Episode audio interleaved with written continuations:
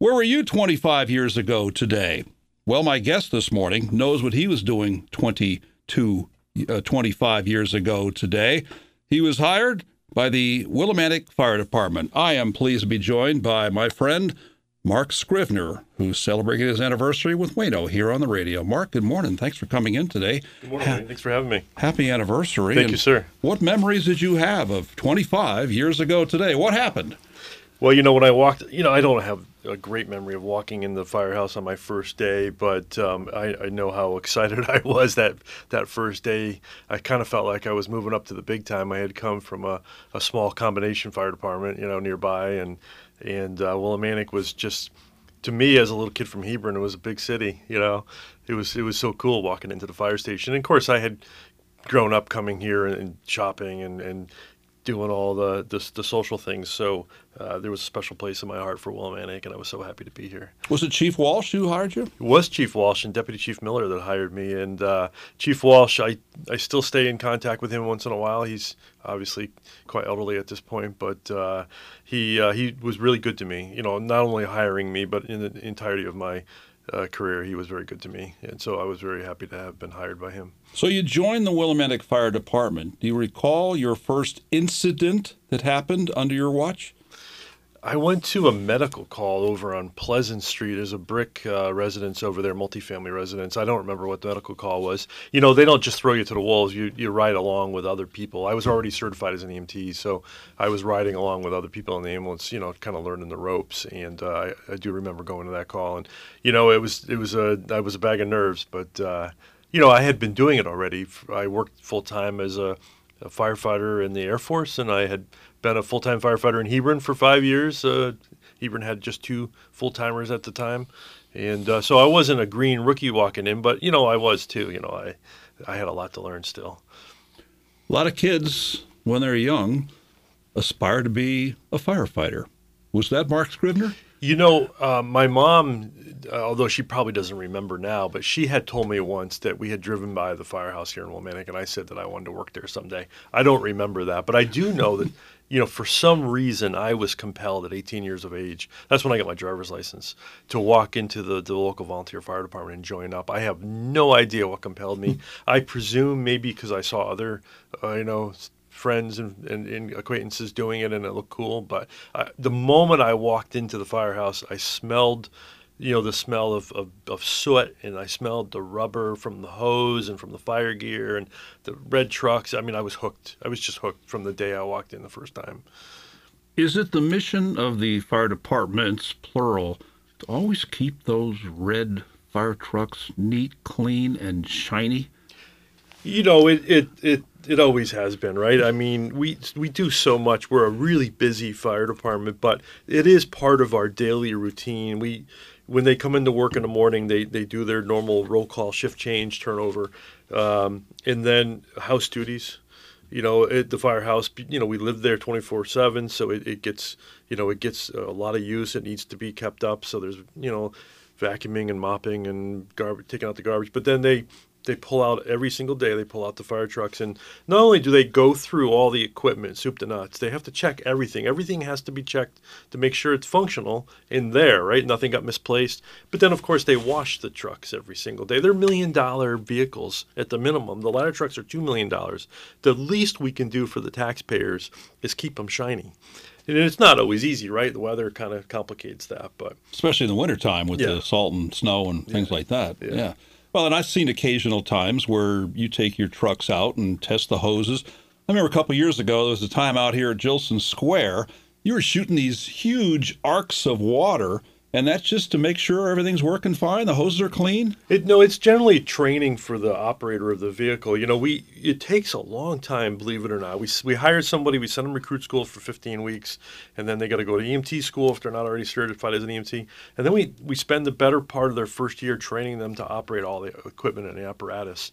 And so, you know, it it's it's it, if you see us out spraying water, it's probably training for operators. So, as a kid, you probably aspired to want to be a firefighter.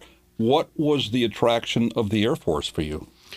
Well, you know, I'm a, a child. I was born in '69. I'm a child of the '70s. My the adults in my life, you know, had uh, many of them, although not direct family, but people around me had served either in World War II or Vietnam, and that was very present in my consciousness as a child. My parents, although they were they were kind of child children of the '60s, and, and they were against military service, and, and maybe that compelled me even more to, because you know you rebel against your parents, but maybe that compelled me even more to want to serve. But um, uh, a friend of mine, a kid nearby where I grew up, his his cousin had joined the Air Force and come back with a shiny uniform and stories and, and regaled us with those and, and I knew I, I wanted to serve. Not everyone in the Air Force can fly a plane. Did you fly a plane? I was a firefighter in the Air Force, so that's I, what I do now is what I did in the Air Force, and and uh, that was a great, a great match for me. You know, both serving in the armed forces, but fighting fires. Not that there's many fires in the Air Force; they're very safe, but you know, we spent a lot of time chasing aircraft incidents and and uh, you know that was it was a, the Air Force takes good care of its people, and the firefighting is a great career field in the Air Force. I really enjoyed it. But I take that to mean you did not fly. You were not actually a pilot in the Air Force. No, no, I never you actually went up in an aircraft while I was in the Air Force. Certainly spent a lot of time chasing aircraft that had incidents. Certainly spent a lot of time crawling through aircraft that to learn, you know, how the aircraft uh, operated so we could rescue people out of it, but uh, but never went up in one. Well, you said your first call here was a medical call. Were there plenty of medical calls in your role with the Air Force? No, not really. If you think about it, most people in the Air Force are young and healthy. And so, uh, very few. Medical... Yeah, but stuff happens though. It does, right? But it's it's you know the instance is very low. It's um, you know aircraft incidents were our, our number one call for sure. And that could be a bird strike. That could be a a problem with landing gear. That could be a fuel spill. You know, there was plenty to keep us busy. One of my bases had F4s, which were Vietnam era, and so those things were constantly buggy. You know, at that time they were running reconnaissance over the Texas-Mexico border. I was in Austin. And so they, we were constantly having problems with those aircraft. So it's Marc Scrivener's 25th anniversary at the Willimantic Fire Department. Aside from the radio interview today, how do you plan on celebrating this momentous anniversary? I, I don't. I don't have any plans. If if uh, if we're feeling energetic, my wife and I might go out for dinner tonight. But uh, I'm going to celebrate the same way I have for the last 25 years by going to work and doing my job and and keeping on. What's the deal with you and her? When it comes to costumes. you guys go over the top on Halloween and other occasions during the year. Do you keep those at home? Do you rent them? I mean, I'm, I'm really impressed by how you, you do the whole thing when it comes to these special holidays. Well, you know, I have a job that at times can bring stress, and certainly there's a lot of responsibility and I preach to the people I work with the, the, the, you know the need to take care of yourself, your mental health, to do things that restore your kind of your sense of well-being. And for me, those things are really a lot of fun, right? I, it's fun. You can't be serious all the time. You have to add a little silly to your life, and it's fun. Halloween's a great holiday for me.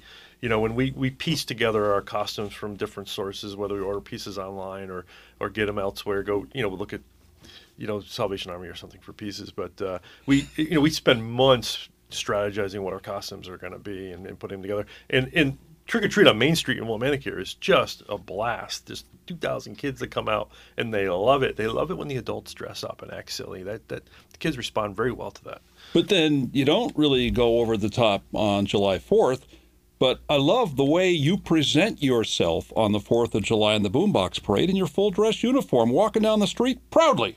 Yeah, you know, I, I think part of what comes with my job is that the, the public has some expectation. We're civil servants. They want to they want to see the people that work for them in some public settings, and I think July 4th is one of those. I mean, I enjoy it too. So I put on my dress uniform, I carry the American flag, and my wife puts on patriotic themed clothing, and we walk down Main Street in front of the fire trucks, and and people respond wonderful. We get so many people yelling our names and clapping, and they want hugs and handshakes and photos, and it's it's a major holiday in this town, isn't it? You go to our website right now, WILI.com, and on the left hand side, on the morning show guest thing, you will see Marc and his wife walking down Main Street last year at the WILI Boombox Parade.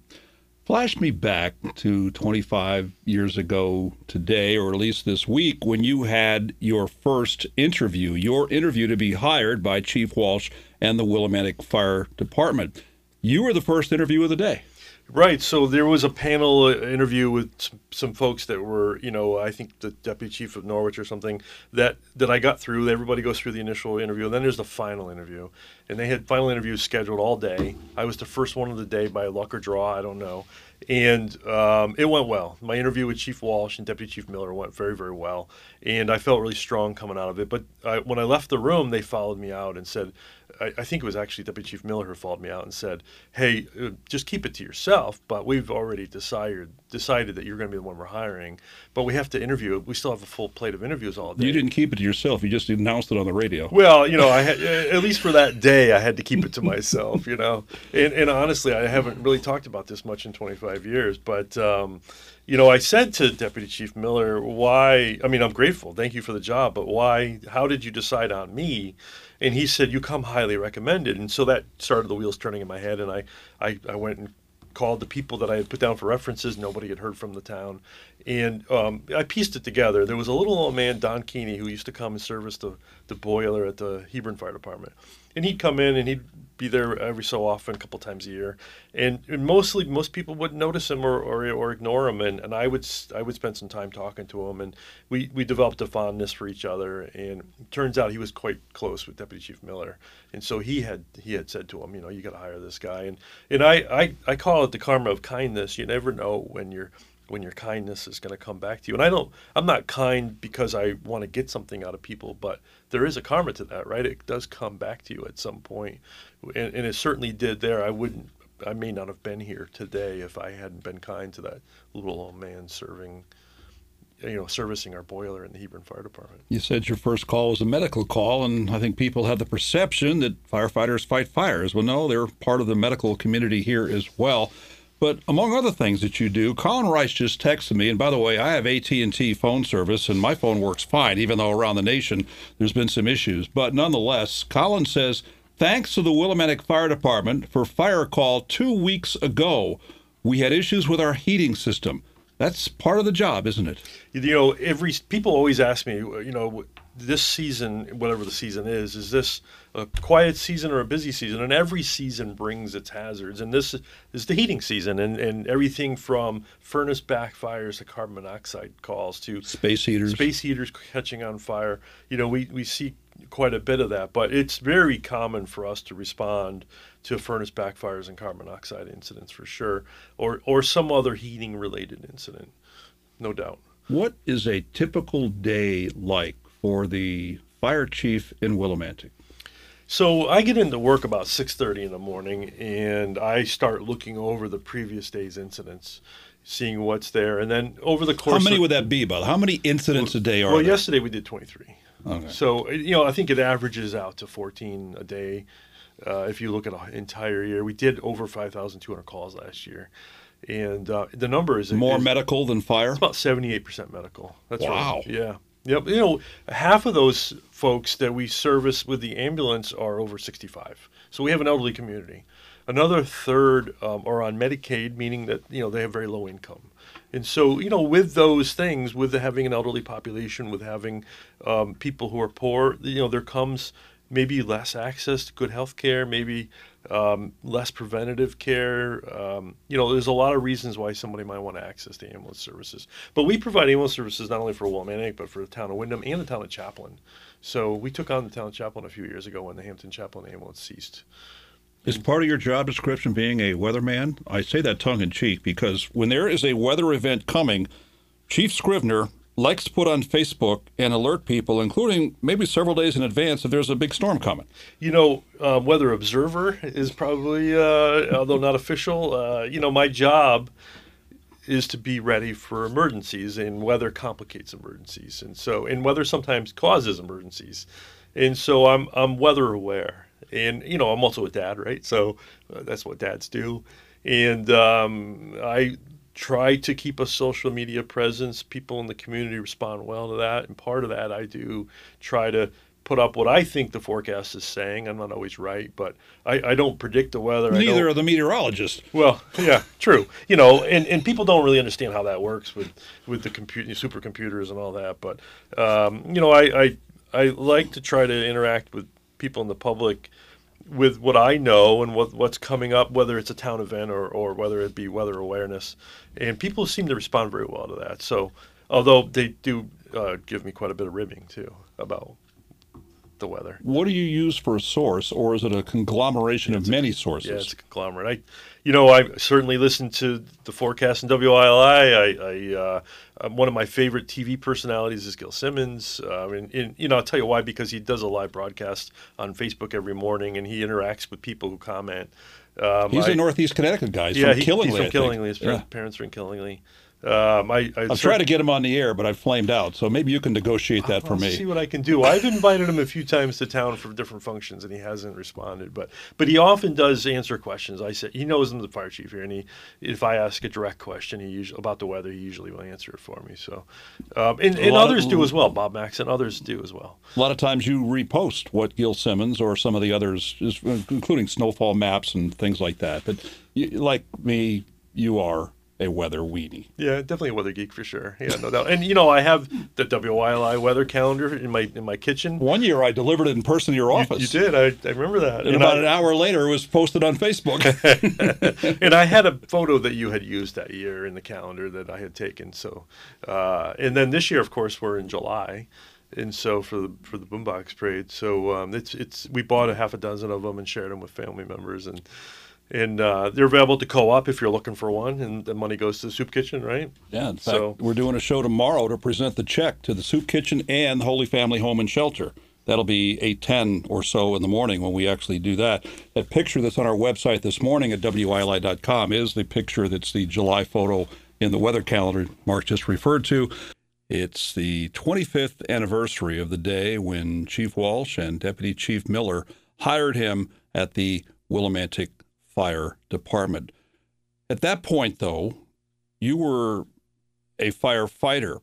Tell me the process from that day, 25 years ago, to becoming the fire chief in the Willimantic Fire Department.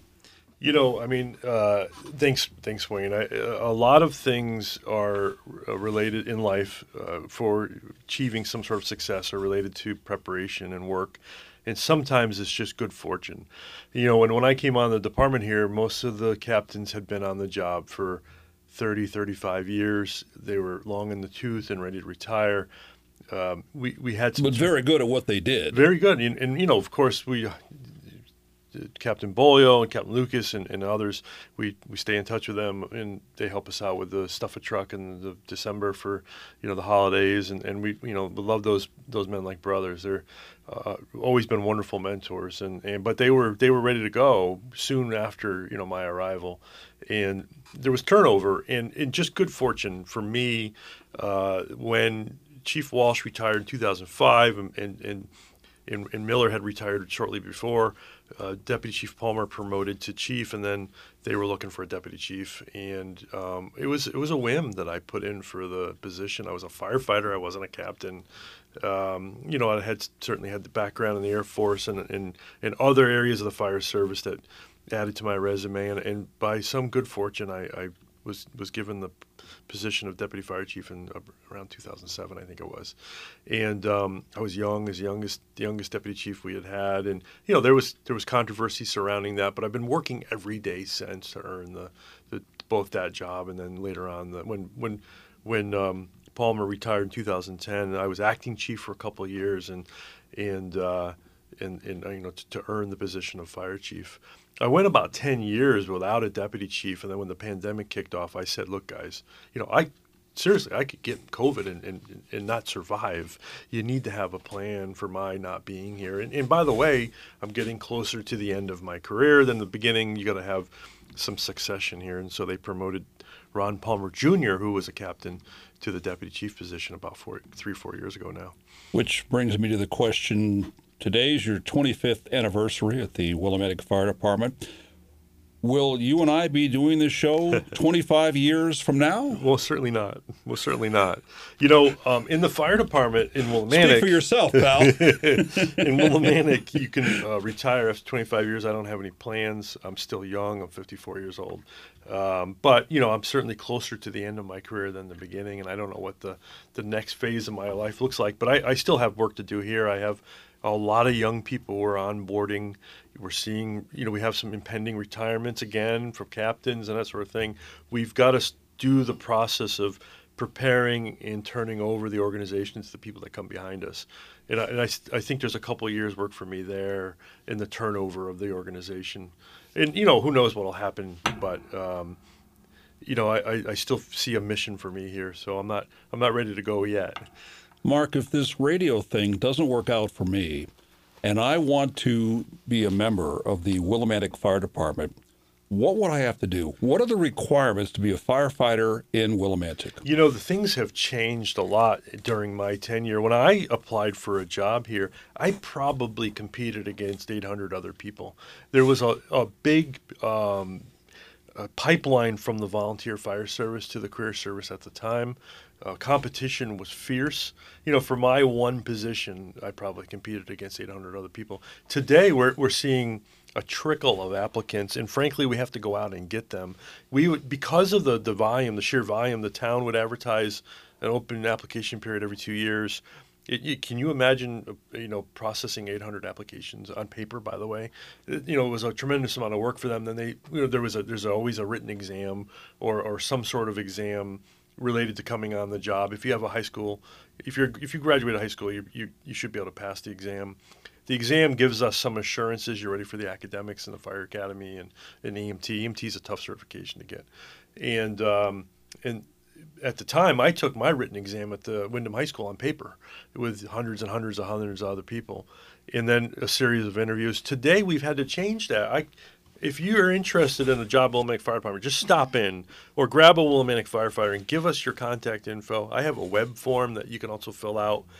And you know, I have some QR codes on signs around town. Although I think I need to probably go out and replace them after the winter weather and you know give us reach out to us one way or another we'll bring you down the station we'll tour you around the building for an hour we'll tell you about the job if you're still interested we can get you a link to a test that you can take at home on your on your pc on any day of the year you don't have to wait two years anymore i can i can send you that link any day of the week and um, then we'll get you, if you pass it we'll get you in for an interview and you know we can only hire really twice a year because the recruit school starts in august and february weather for weather weather reasons and so when we have openings or anticipated openings, we start to look for applic- you know for, for people to hire July, August, and then again maybe January, February. You, my friend, are a physical specimen. Are there physical requirements to be a firefighter? Well, you know, there's a thing called the CPAT, the Candidate Physical Agility Test or Physical Aptitude Test. It's run there's a there's a site in Meriden run by the Connecticut Fire Academy, and there's a private sector enterprise in North Haven, and it's you know it's like a 12 minute test, physical agility test, um, but every career fire department in the state of Connecticut requires that. Now, in the past, we would want you to present proof of completion when we offered you a job. We've lo- loosened that up a little bit, trying because applicants are few these days. Um, if we are confident that you can probably pass it, we might take a chance on you and hire you and send you to recruit school and tell you you got to get it done on the weekends while you're there. It's a, it's a it's a it's a it's a thing that every applicant in the department has to have gone through. So, um, but once you're on the job, we, you know, there's expectation that you're able to pass an annual physical and continue to be physically capable of doing the job. It's like a football team. You know, we constantly trying to we have a disabled list. We're constantly trying to rehab people back into the starting lineup.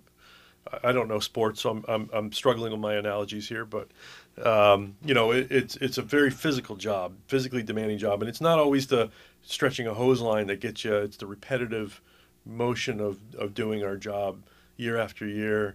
Shoulders and backs and necks and knees and those sort of things tend to tend to wear hard.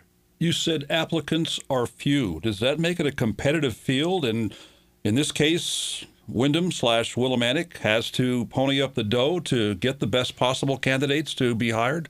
Well, that's right. You know, we, we're never going to be the, we're a poor community. We're never going to be the best paid fire department. We're never going to be the one with the best benefits. And so, uh, in the past, where we cast a wide net statewide, we're really focusing more because we, are, we can't be competitive. We want to be as competitive as possible. We want to offer the best possible pay you know, and after five years on the job, you're making almost seventy five thousand dollars a year. So that's that's a nice income to raise a family on.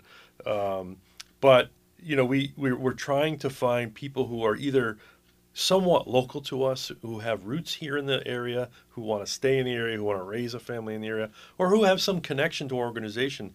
And we offer our existing staff a couple thousand dollar bonus if they give us a name. We hire them and we keep them for a year. We'll give you a bonus for, for that referral. So we're, we're you know who knows who's best suited for work for the town of Windham than the people who already work here. And so if you can give us a high quality name that we can hire and keep, then we'll, we'll give you a bonus for that. Marc Scrivener, our guest on his 25th anniversary of being hired at the Willimantic Fire Department. You are wearing a badge right now. Do all firefighters get that badge, or is that a badge worn by the chief?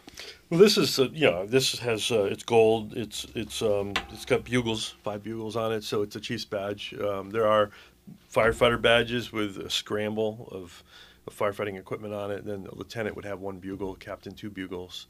It, the different departments have different rank structures, but yeah, there's there's a badge associated with each with each rank in the fire service. You mentioned the firefighter training school. There's one, of course, out by Bradley, and there's one right here across from Rec Park.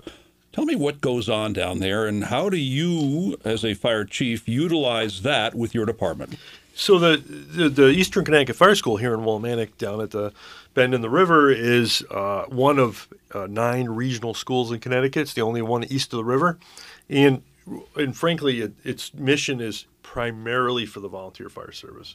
Now, we certainly rent it a couple times a year for live fire training, and we certainly attend classes down there. Uh, but you know, we send our recruits to the 15 week residency program at Windsor Locks at the Connecticut Fire Academy. And, you know, a volunteer who's got a full time career and family and kids just can't take 15 weeks off and go to school. So nights and weekends at their local regional fire school is, is where they get their training. And so that's what happens primarily down at this school. They are a brand new facility in the last couple of years. It's it's state of the art. It's gorgeous, and they're they're trying to expand their their offering of classes, and and and they have been. I've been watching their catalog. It's growing, and there's certainly more seminars and weekend uh, events that are that are interesting to us. So you know we plug in wherever we can. But you know they're they're run by a board of directors. They're independent of us. We we pay tuition just like everybody else, even though it's in Willimantic. Tell me the relationship between the Willimantic Fire Department and the local volunteer fire departments, including the Windhams. We, you know, we're us here in Connecticut are very parochial. We're village oriented. We, we, we, we came over here and set up little villages everywhere and and it's no different in Windham. We you know uh, the three Windhams, North Windham, Windham Center, South Windham, and Will, in, in the Willimantic, they're all developments that that uh, if you read the history of the town, kind of uh, grew independently of each other, and and they each retain their their own little identity, and that, and that includes the the fire departments as well. We actually have four separate autonomous fire departments here in town. Each one of them has their own chief. Now the you know there's probably going to be reason to consider consolidation in the future. Um, it's it's a scary change is scary for us. I mean, we're we're Connecticut Yankees. You know, we don't we don't take well to change, um, but it's kind of being forced upon us. You know, the the people who are, who are raising their hand and, and volunteering today are few. It, we're having trouble finding people to pay to do it, let alone volunteer to do it. So, you know, the the departments in the area are having to face a crisis of staffing that might down the road entail some sort of consolidation or but but you know functionally we work together very well we we we provide medical service for the entire town in the town of Chaplin, and we'll go anywhere with a fire truck if we're asked. So if there's a fire in the Windhams and they want our help, we'll, we'll certainly give it to them. But they are their own entity, independent of us and independent of the, the town council. And how does mutual aid work? Well, there's, you know, there's automatic aid that's programmed ahead of time and then there's there's mutual aid that's requested on the spot because there's some special need. You know, we have a lot of programmed aid in town, both in Windham and with our neighbors. If there's a fire in Mansfield or UConn, undoubtedly we'll be there. It's already been decided and programmed. If there's a fire in the Windhams, uh, in, in many cases we'll be there. If there's a fire in a surrounding community, in many cases they've already decided to call for us. Um, but, you know, if there's a special need, uh, that isn't programmed, we'll certainly respond to that as well. You know, we only have eight people assigned to a shift, and we, and, and we can work with as few as six. So we, we, you know, we're stretched thin. We can only do, we did over 5,200 calls last year. We can only do what we can with our staffing, and we're trying to, to grow that. But again, a poor community. So, um, you know, we, we, we take them as they come, offer aid where we can. Do you have a targeted response time in the Willimantic Service District, meaning somebody calls for either fire or medical? How quickly can your people get there? If you were to look at the town council minutes, well, we have a uh, taxing district, the Willimantic Taxing District has a board, we call it a board of directors now. If you were to look at that, it, they meet every two months and there's minutes and an agenda for each meeting. And, and, I have a whole report that I do. I spent a whole day doing a report, crunching those kind of numbers. And, you know, anywhere in Willimantic, we can be in four minutes. In the Windhams, it's six or seven minutes, and Chaplin is 10 minutes. Mutual aid, depending on where we're going. So, um, you know, we, we crunch that data and we report that data to the board of directors every two months for their meetings. And that's available for the public to read. You touched on this a little earlier, but I want you to develop the idea that in your early years here in Willimantic, money was tight and it had a bad effect on morale. How so? Wayne, I, I remember money being so tight that the, the finance director at the time wanted to approve every single purchase, which is is mind-boggling, right? Because there's thousands of purchases that happen in the course of a year uh, in the town. All the different departments are buying everything from a widget to a fire truck to a tire to a dump truck, you know. And he wanted to, because of how tight things were, he wanted to approve everything. And I remember arguing with him. I put in a requisition for four tires for an ambulance, and he called me in the office and he said, "Can you take two? Instead of the four, would you would you live with two? And I said, you know, I think there's steel banding coming through the rubber on the tires. I, I, we need four, you know. But every single purchase was like that, and it, and, you know, it certainly was exhausting for me. But we weren't able to give our employees the tools they needed to do the job, and that really weighed heavily on people who were trying to respond to emergencies here. Now, in the last few years, the current council or the councils that we've had and the, the mayor and the town manager, we, we I think we're in a better place than I've seen in terms of finances. I mean, we're really strong and and we're given the things we need to do. You never have everything, Wayne. You never have everything all at once, and sometimes things take time to to to acquire. But for the most part, they've given us the things we need to do our job, and, and, and it's it's really good. It's good for us to be able to have that. Is one of the proudest moments in your tenure in the Willimantic Fire Department the St. Mary's Church fire over on Valley Street. That was the third Thursday. I remember it very well, I think 2013 or so. But the bottom line is that the quick response and the coordinated effort saved that church, which is now back in business. You know, it's a miracle, both from a spiritual perspective and from a firefighting perspective. Church fires never end well. And I, I when the call came in and I saw the column of smoke, I said, oh boy, you know, here we go because we're going to lose this building. And uh, at the time, our, our deputy chief today, uh, Ron Palmer Jr., he was a captain, and he took a crew and he crawled in the front door of that building, up to the choir loft, and up above the ceiling, the plaster ceiling. The heat was uh, oppressive, the smoke was zero visibility, and he was trying to make headway against that fire. He couldn't. But I remember thinking, if any one of those firefighters has a mayday while they're up there, we'll never get them out. They're they're not going to survive. And so at some point we said, hey, everybody's got to come out of the building. Uh, we we just can't. It, the risk is too high. And the problem was is if you're not fighting it from the inside, you're fighting from the outside. We had scaffolding. They were doing renovations. They had scaffolding above the window line in the sanctuary, which may have been what started it, right? You know, I think it ultimately was thought to be electrical and so it may have been above the scaffolding level. And you know, normally I would have taken a, the biggest nozzle we could find, drag it down the center aisle, and point it at the ceiling, but we couldn't do that because, for all uh, uh, intents and purposes, there was another ceiling or floor above the cathedral ceiling or at the cathedral ceiling. And you know, norm, the other choice would be to smash out windows and spray water in from there, but the, the the scaffolding was above that line. The roof was slate, and you know, normally, you, okay, the next option is chop holes in the roof, but it's slate. So we, we put we had five ladder trucks in the scene. We put guys up on the roof with sledgehammers, smashing through the slate and then cutting through the roof with saws so we could get water in below the, the roof line. It, it is truly a miracle that that building's still standing, but it is a testament to the the, the, the, firefighters that responded. You know, I can't take credit for that. They, they the, the work that both the Willimantic firefighters and all of our mutual aid, and we had hundreds of firefighters there, uh, did there was just astonishing. And, and, you know, I'll sing the praises for the rest of my career. It was um, uh, when I walk by that building today, I, I, every time I think about that fire and how how amazing it is that it's still standing. It really is. It's astonishing that it's still standing. What was the role the Willimantic Fire Department played in the major train derailment? It happened almost right in back where we're located here off of Main Street. That was quite uh, a few days in our history. we, I was headed up to a meeting in the northern part of the state, and uh, Captain Card, I think, was in charge that day. And uh, when the, the tracks gave way, rolled over, there was alcohol on all these trains, methanol or something and um, you know the trains didn't they didn't leak. They weren't they weren't uh, pierced but there's an awful lot of very flammable liquid in in, in trail you know in, in tank cars sitting on their side downtown Willimantic and certainly a cause for concern for us.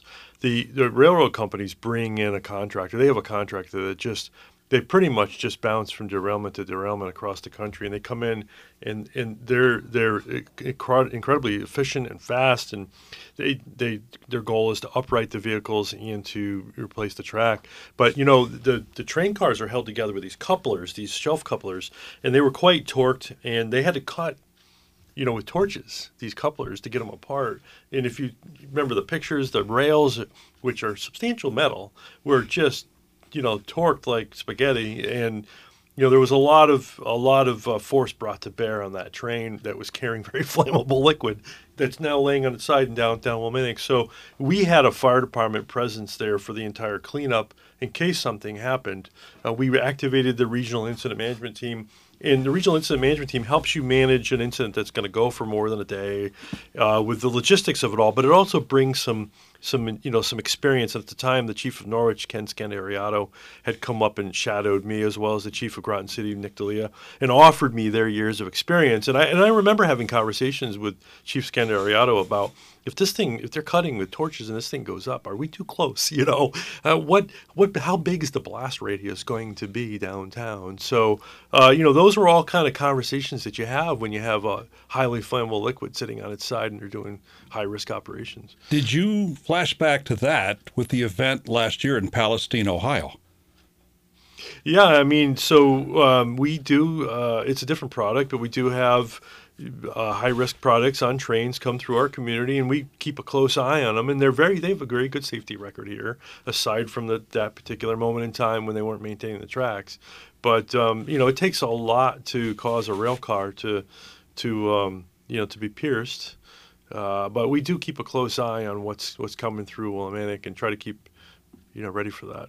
So they notify you in advance when hazardous materials, no. like what happened, no. they don't. No, uh, you know the rail companies, they they, they, they almost act like they're a, a autonomous nation. You know, like they're they're they, you know they're they, they, they don't seem to to respond well to anybody. But uh, you have to kind of force your way in. But um, we we just keep a close eye. We you know we I regularly drive by the siding behind Vermont Drive to see what's going on back there, what's sitting there. You know, you walk the rail trails, you see it all the time. By the way, on those on those rail cars, there should be a placard, a diamond shaped uh, placard with four digits, a UN ID number, and anybody could Google those and see what what the product is that's sitting there. And by the way, geographically, I said it was behind our building here. Technically, it wasn't a little bit farther east. I think it was behind what we now call the Foster Building, right. but in my days, it was the Willimantic Trust Building or whatever. That's kind of where the. But we, you know, we did set up a command post right behind your building here. We used um, potpourri printers for some of our printing needs during the event. We had quite a footprint right down here on Riverside Drive.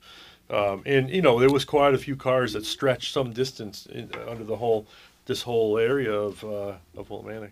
I remember a weekend a couple of years ago. I was heading to Philadelphia to broadcast a UConn game at Temple. And on my way out of town, I saw these gigantic plumes of smoke. It was the Willie Waste Fire. What are your memories of that? That was a Sunday. I was home. It was about ten o'clock in the morning. The, the the call went out, and you know it, it became obvious from radio transmissions that this was going to be a big deal. My my crews were responding, and they could see the the column of smoke from town hall. Um, in fact, there was a little bit of confusion because the, the, the captain transmitted a message saying. Um, I can see a big column of smoke from town hall, and he meant and he can see it from town hall. It wasn't coming from town hall, and so initially people were like, "Oh no, the town hall's on fire too." No, no, he can just see it looked like a you know a bomb had gone off, and uh, I jumped on the on the on the air and, ran, and ran across the limited access highway up on Route Six, and, and it looked like a volcanic ex, you know eruption for me from that perspective. It was it was astonishing. We went in three days. It was a Sunday. We we didn't really wrap it up till Tuesday night that was a, a really a impactful moment in our history. The, the, amount of manpower that it required, the logistics involved in the whole thing. Um, you know, we it, there's so much that goes into that incident that, that we could spend hours talking about. But boy, that that sure left a mark on us. Well, as I headed out of town to go to Philadelphia that day, it had been burning for a couple hours, and I drove by Route 66 before it joins with six out in Columbia and that area where the bridge goes over the rail tracks, you looked off to the north, and I could not, not only the, the fire and the smoke, but the response. There were like a million, maybe not that many, but a lot of fire trucks down there. It was a huge deal back. You know, and, there, and those fire trucks were there for three days, and we had to keep fueling them up. I mean, that's just what we had to feed everybody three meals a day. We had to fuel the fire trucks. We had to you know, there's a lot of logistics. We had to have toilet facilities for everybody, you know, and, and they're down in the hollow of the, the Woolly Waste. So we put 4 million gallons of water down there, Wayne. So it became a toxic soup of sludge. So when anytime any fire, firefighter came out of that area up to West Main Street, we had to de- totally decontaminate them if they wanted to use the bathroom or get food, or if they were rotating off shift, they had to be scrubbed down. We had New London Fire Department doing that for us. Are there hydrants down there, or can you pump water out of the Willimantic River? Both. We we we probably pulled three and a half million gallons off the hydrants, and probably another half million gallons out of the river. Uh, Atwood Hose Company pumped and, the river. And how about a future Cupid Angelo Lucas at Tony's Pizza? He fed you guys well, right? You know, I, I've always said that if we had to do it all over again, we would have to appoint a person to be in charge of donations because we had a we had canteen services from Providence there that fed us well, and people would call us up and say, "Hey, we're coming with a dozen pizzas," and we'd say, "Please don't. We we've got plenty of food. Too bad, we're coming anyways." And the food was just stacking up, and so we uh, we you know we literally had conversations with the health department about how long can this food sit here out in the sun on the picnic table before we have to throw it away because because we're, we're you know we, we're overwhelmed with donations. The Willimantic community, Windham community is wonderful. People want to want to help, and, and and we're so grateful for that. Marc, let's wrap this up by flashing back 25 years ago today when you were hired to what technology was like then yeah. and what it's like now. How have things changed? We were doing things on paper when I got hired, and we shortly thereafter put computers in the firehouse and started doing reporting on computers. And we've come so far from then. You know, we have tablets. We have iPads in our apparatus today that are running mobile data terminal software that connects to the dispatch center. The call goes out, dispatch puts it in, it populates on the tablet in the apparatus, it pops up on the big screens in the firehouse. Um, we all have apps on our on our on our cell phones. We can get the calls. It's astonishing. We connect to the hospital. You know, in the old days when you were bringing a patient to the hospital, you picked up what looked like a phone. It was a two-way radio to tell the hospital with your voice what you were bringing in. Now we have an app where the firefighters just put their patient information in there. The thing automatically computes their ETA to the hospital like it's Waze or Google Maps, and you know it's it's astonishing, but it's a struggle to keep ahead of all that stuff too. And inevitably, somebody gets to the end of their career and goes, you know, I think I've had it with all this technology change. I have to go, and we've seen that time and time again because it is it, it's constantly changing. It's amazing.